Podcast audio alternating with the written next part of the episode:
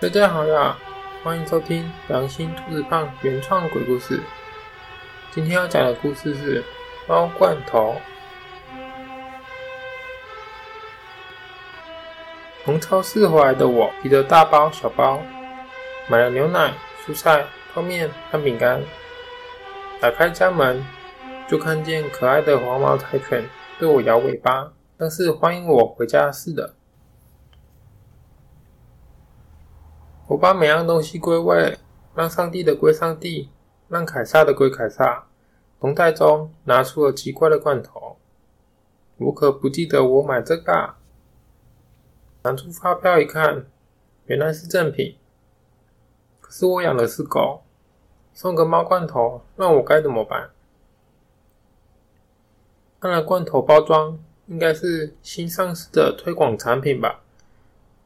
写着“原肉级无添加鲑鱼罐头”，上头还标有猫咪专用字样。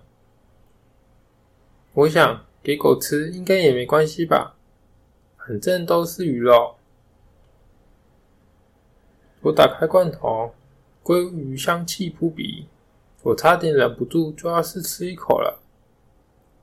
放到柴犬的碗里，显得大盘装小菜，像法式料理一样。可便宜的黄毛了。我回到厨房，继续把东西归位。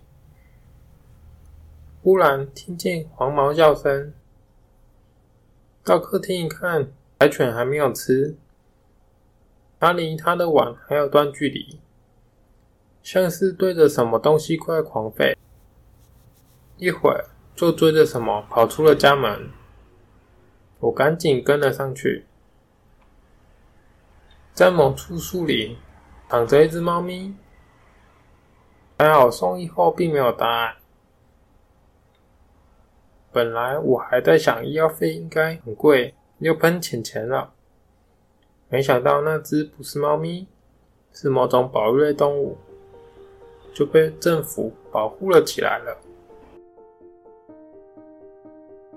感谢收听，以上纯属良心兔子胖胡乱。切勿迷信，切勿模仿，禁止抄袭转载。看更多原创鬼故事，IG 搜寻良心兔子胖。想用听的，也可以在 YouTube、Podcast 搜寻兔子胖讲鬼故事。在 IG 留言，我才能及时看到你的讯息。我是良心兔子胖，我们下次见，拜拜。